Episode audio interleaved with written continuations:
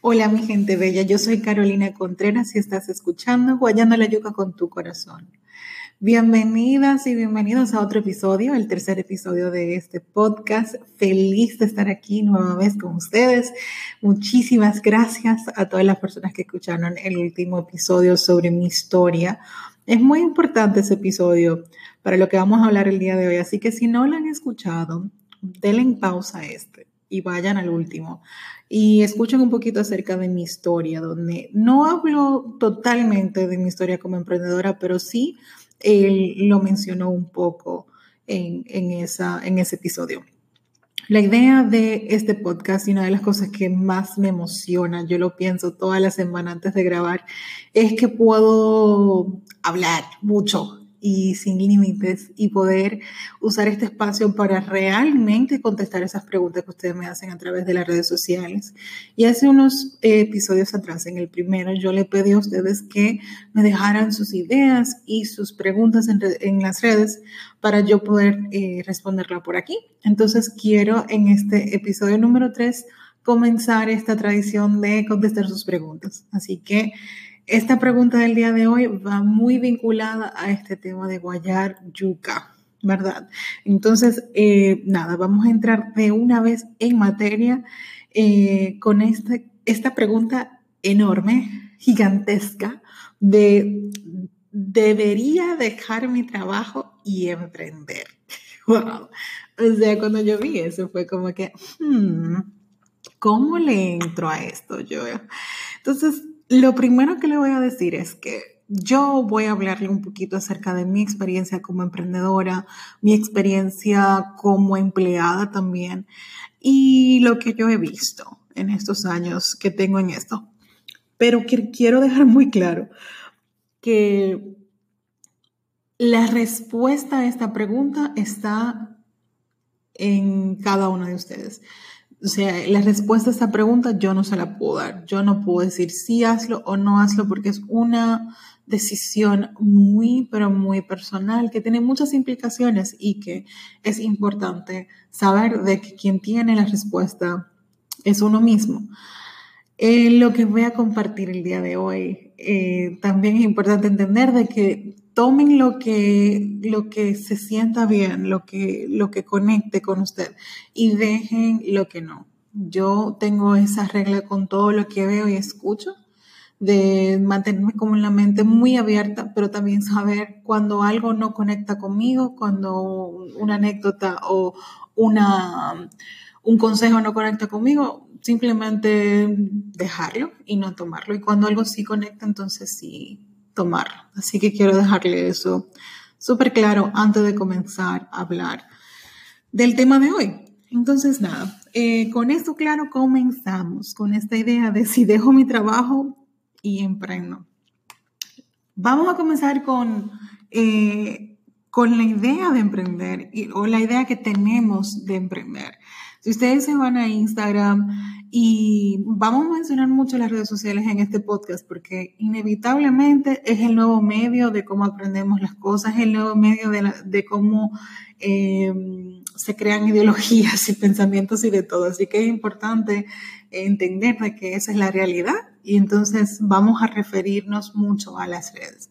Entonces, si van a las redes sociales y ven el hashtag de emprender y emprendimiento, hay muchas cosas, eh, en mi opinión, no tan ciertas de lo que es el emprendimiento, por lo menos no en la primera parte del emprender. Entonces, hay esta idea muy glamorizada de lo que es el emprendimiento, de que Em, que si carros, que si viajes, que si cosas chulas, que si mucho, mucha, mucha abundancia. Y aunque obviamente uno emprende para tener abundancia, eh, para generar ingresos y todo lo demás, esa no es la realidad al principio. Y se debe entender de que a través de las redes sociales uno suele publicar lo positivo. Imagínense ustedes que de repente nosotros los emprendedores comenzamos o los empresarios comenzamos a, publicar una foto de las deudas que tiene la empresa. O sea, yo reconozco, tengo muchísimas deudas. Imagínense que de repente yo ponga todas mis cuentas con deudas eh, en, un, en un post en Instagram o que cada vez que yo tenga una situación con un colaborador, de repente yo escriba un post sobre esa situación negativa que sucedió con esa persona o cada vez que me quede un suplidor mal, yo voy a ir a las redes y publicarlo. Entonces, todas esas cosas que suceden en el mundo de emprender no se publica, no se habla mucho de ellas y existen. Entonces tenemos esta idea errada de lo que es emprender, de que emprender es todo positivo, de que emprender, em, bueno, no todo positivo. Obviamente creo que hay una noción de que requiere mucho trabajo, pero que no se valida y no se valoriza lo, o lo que significa eso de, que es mucho trabajo. Es simplemente como que algo un poco ambiguo y lo que se valora es todo lo positivo que trae el emprender. Otra cosa que también se, habla mucho es de esta idea de que el emprender em, te da todo el tiempo libre del mundo y que emprende y no tendrás que trabajar un día más en tu vida. Mentira, Mentira, yo en mi vida había trabajado tantas horas, yo en mi vida había trabajado tanto como he trabajado después de haber emprendido. Cuando uno tiene un empleo, uno va a su empleo de una hora a otra hora, le pagan por ese tiempo trabajado, uno se va y normalmente uno no se lleva trabajo a casa. Cuando uno emprende es todo lo contrario. El trabajo se va donde uno se vaya, 24/7 y y no funciona de esa forma de que, ah, me desconecté. Yo trato a veces hasta de desconectarme, se me hace muy difícil desconectarme de, de mi empresa. Entonces, no le estoy compartiendo estas cosas como para asustarles, para nada, porque yo amo emprender y por eso creé este podcast y por eso decido hablar del tema. Pero quiero que se, se entienda de que lo que uno ve y lo que uno escucha, todo eso meme de que la libertad y que se qué, que se cuándo, en cuanto al emprendimiento, no son siempre la realidad para la mayoría de las personas que están emprendiendo. Entonces, no tomen su decisión en base a esas, esas cosas que ven en redes sociales. El emprender, no obstante, sí es algo hermoso. O sea, yo amo hacer lo que estoy haciendo ahora mismo y a pesar de lo difícil que sea, yo no estaría en este momento, por lo menos hoy, a esta hora, yo no estaría haciendo nada diferente a lo que estoy haciendo. No obstante, como ya lo he mencionado, el emprender significa hacer muchísimos mm, sacrificios y yo creo que esa parte de sacrificios es lo que muchas personas a veces se olvidan de lo que requiere emprender. Eh, bueno, ya le desmonté uno de los mitos, eh, unas series de mitos que hemos escuchado sobre emprendimiento. Ahora vamos a hablar un poco acerca de que sucede en el momento en que uno comienza a pensar de que, mira, yo vendo estos bizcochitos de vez en cuando, quiero hacerlo como que más eh, a menudo, dedicarme más a eso, o quiero vender estas camisetas o estas ropusadas, etcétera, etcétera, todas las ideas de emprendimiento que se me ocurren en la cabeza. ¿Cómo hacerlo? ¿Cómo dar ese paso? Lo primero que tienen que entender es que el emprender, creo que también otro mito es como que, ah, eh, suéltalo todo, deja tu trabajo y dale duro a eso, que eso va a funcionar. Eso no es cierto tampoco. Y se lo dice una persona que sí dejó su trabajo, pero las personas que escucharon mi último podcast donde conté mi historia saben que yo escribí mi carta de renuncia en noviembre del 2013 y le entregué en marzo del 2014. O sea, tomó todo un tiempecito el decidir eso y un sinnúmero de cambios y de sacrificios incluso antes de emprender para poder hacerlo. Eh, yo aprendí de mi abuela y de mis dos abuelas, no de mis padres, pero de mis dos abuelas, a guardar y a ahorrar dinero. Entonces, eh, durante el tiempo que yo duré trabajando en los Estados Unidos, incluso aquí también cuando estaba trabajando, yo no salía de que a cada rato con mis amistades, yo no di que bebía y compraba tragos carísimos como lo que venden en los Estados Unidos, que esos tragos son de 18, 22 dólares a veces un trago. Eh, yo no salía a cenas caras ni mucho menos, yo me quedaba en mi casa. O yo invitaba a mis amigas que pasaran por mi casa y le cocinaba algo. O yo iba y le cocinaba algo en la casa de ella. O sea, yo me medía mucho cómo yo gastaba mi dinero. Yo no compraba cosas caras como carteras, ropa, me limitaba mucho. ¿Por qué? Porque yo sabía que yo necesitaba ahorrar dinero para poder tener la flexibilidad en el momento en que yo decida dejar el trabajo o hacer una movida en mi vida, ya sea mudarme a otro país o hacer lo que yo quisiera. Yo siempre he valorado esto de ahorrar.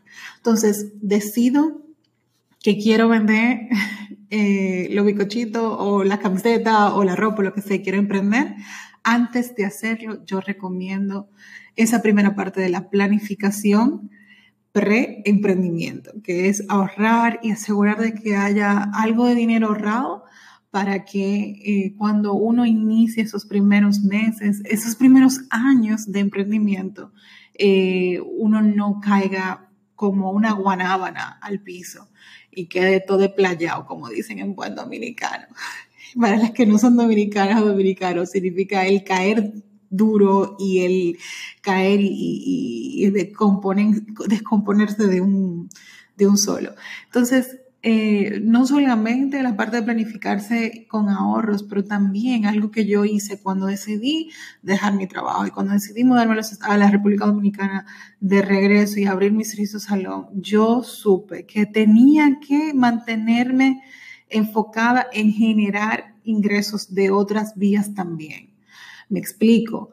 Yo sabía, estaba consciente de que mi negocio, de que mi empresa no me iba a resolver la vida a primera instancia. O sea, yo sabía que, iba a ser difícil el generar recursos eh, y tener ganancias personales a través de la empresa al principio de la empresa. Entonces yo me planifiqué y buscaba lo que le llamamos aquí chiripas, o sea, trabajitos aquí y allí, me mantuve en contacto con mis antiguos eh, empleadores y veía dónde podía hacer una pequeña consultoría.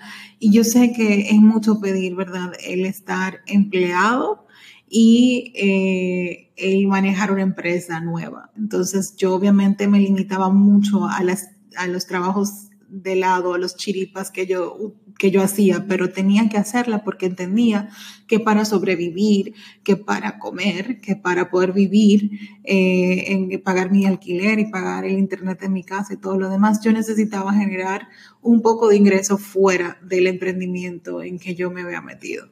Eh, todavía cuatro años después cumple la empresa ahora en, en diciembre y yo me encuentro en la misma posición de que eh, todavía estoy en, un proceso de crecimiento, en un proceso donde todavía yo estoy haciendo trabajos paralelo a mi servicio salón para poder eh, echar para adelante y también para poder echar para adelante a mi empresa, porque uno como eh, dueño de empresa, uno como emprendedor no termina de aportar literalmente capital, ingresos a la empresa para que pueda echar para adelante en los primeros años muy importante saber que si uno decide emprender, el éxito no va a suceder por lo normal, lo general no sucede de la noche a la mañana. Entonces las personas que están buscando el dejar su empleo para hacerse millonario y para ganar mucho dinero, no lo hagan porque eso no sucede así. Eh, esa, esa idea de la, de la, gratificación instantánea no va con el emprender, porque el emprender se toma su tiempo, eh, las estadísticas están muy claras, búsquenla, léanla de cuáles son... Eh, cuáles son la, el lifetime, cuáles son los años de vida de empresas pequeñas y nuevas. Son la mayoría un año, la mayoría no llega al año y después no llegan a los tres años y después no llegan a los cinco.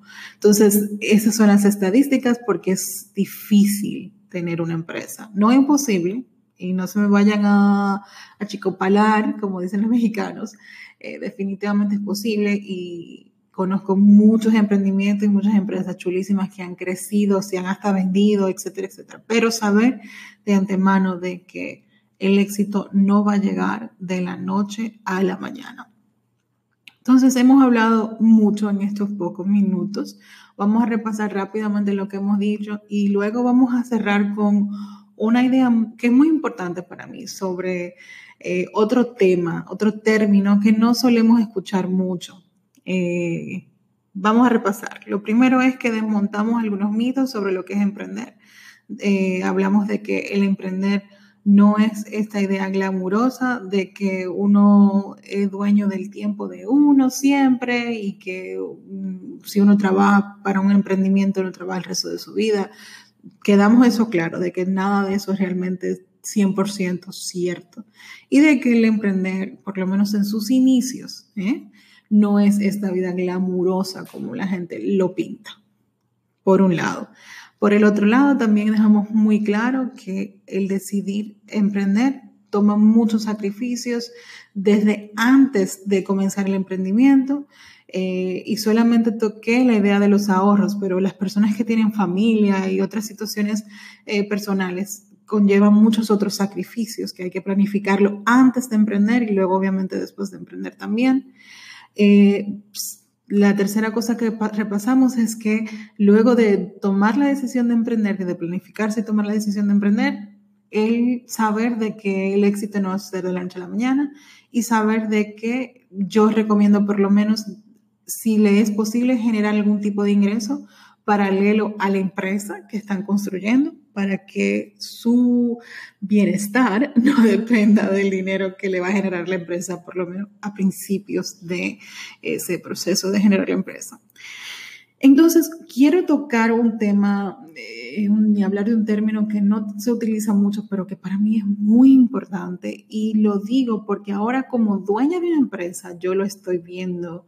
Eh, y, veo su, su, importancia y quiero que ustedes presten mucha, mucha atención las personas que están empleados.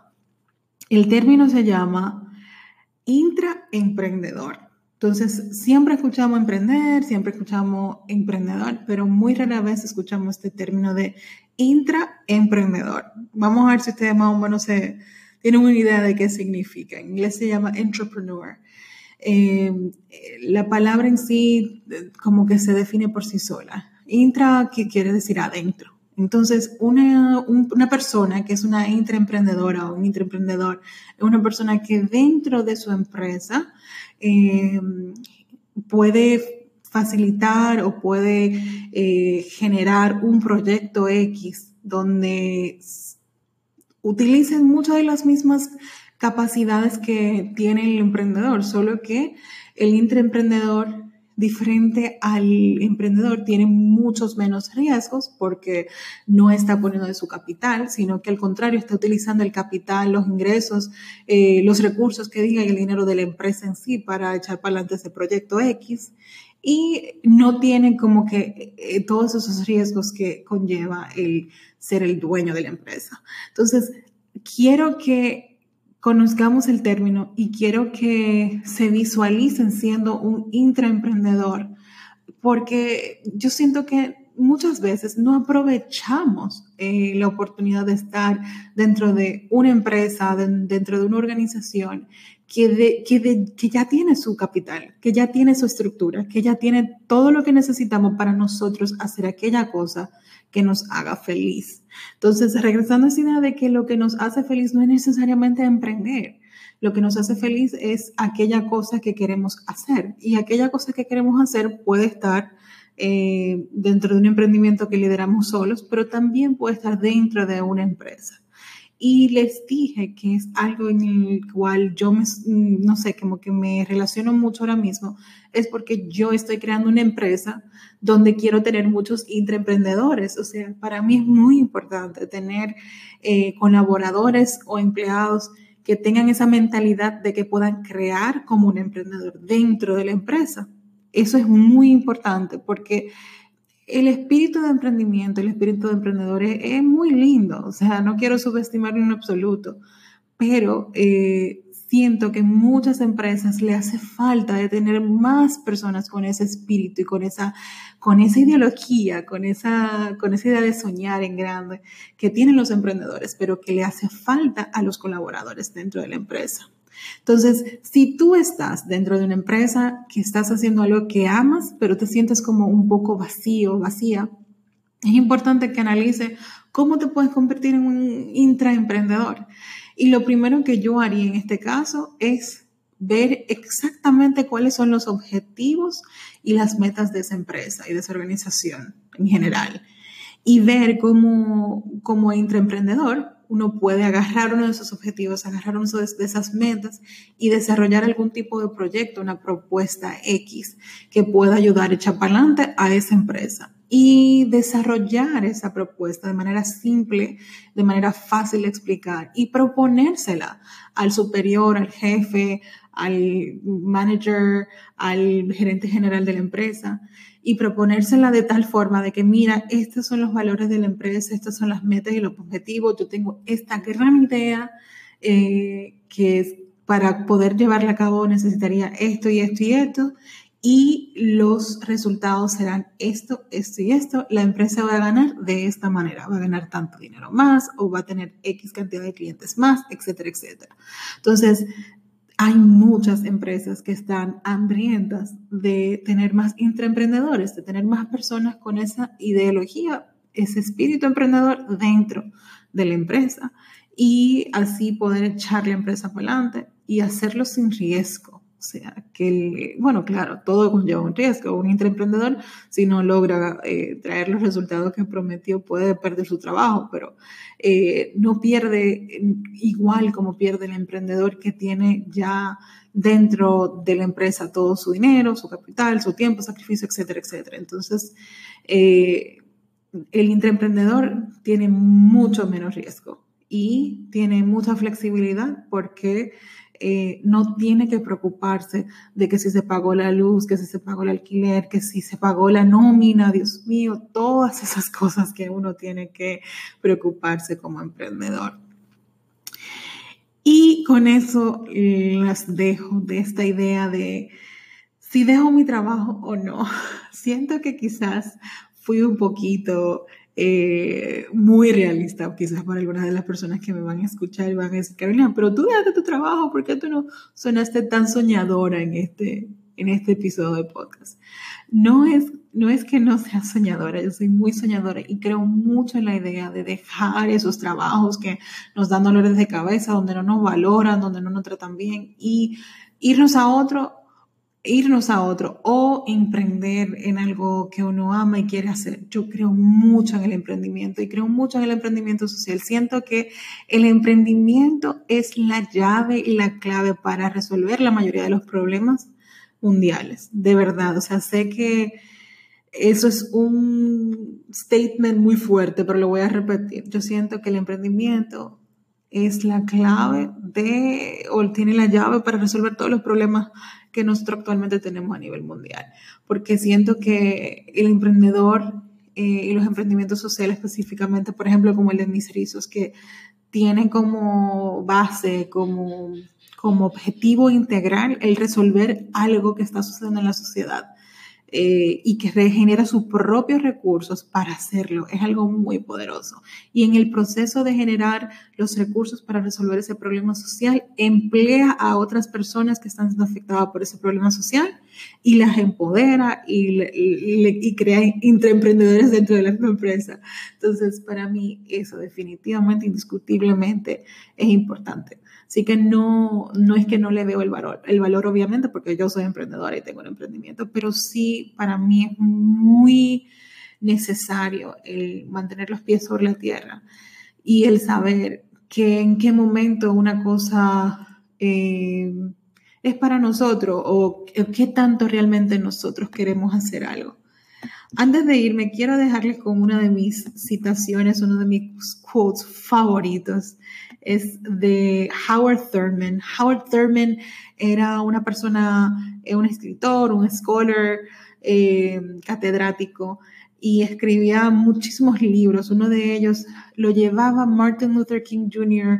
en su saco a la hora de, que fue asesinado. Entonces era un, un, hombre con pensamientos muy interesantes que influenció personas obviamente tan grandes e increíbles como Martin Luther King. Esta, este, este quote eh, dice lo siguiente, no te preguntes qué necesita el mundo, pregúntate qué te hace sentir vivo y hazlo, porque lo que el mundo necesita es gente que se sienta viva.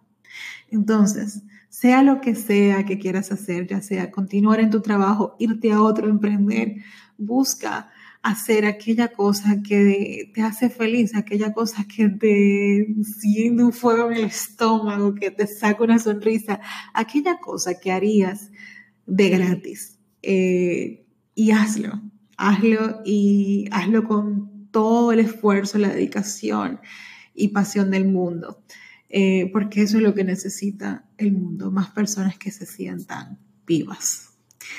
Entonces, nada, señores y señoras, gracias por sintonizar a este episodio número 3 de Guayando la Yuca con tu corazón. Espero que hayan aprendido algo, que hayan, lo hayan disfrutado. Y nada, nos veremos en unas semanas con el próximo episodio. Les quiero mucho, un abrazo, un beso y hasta pronto.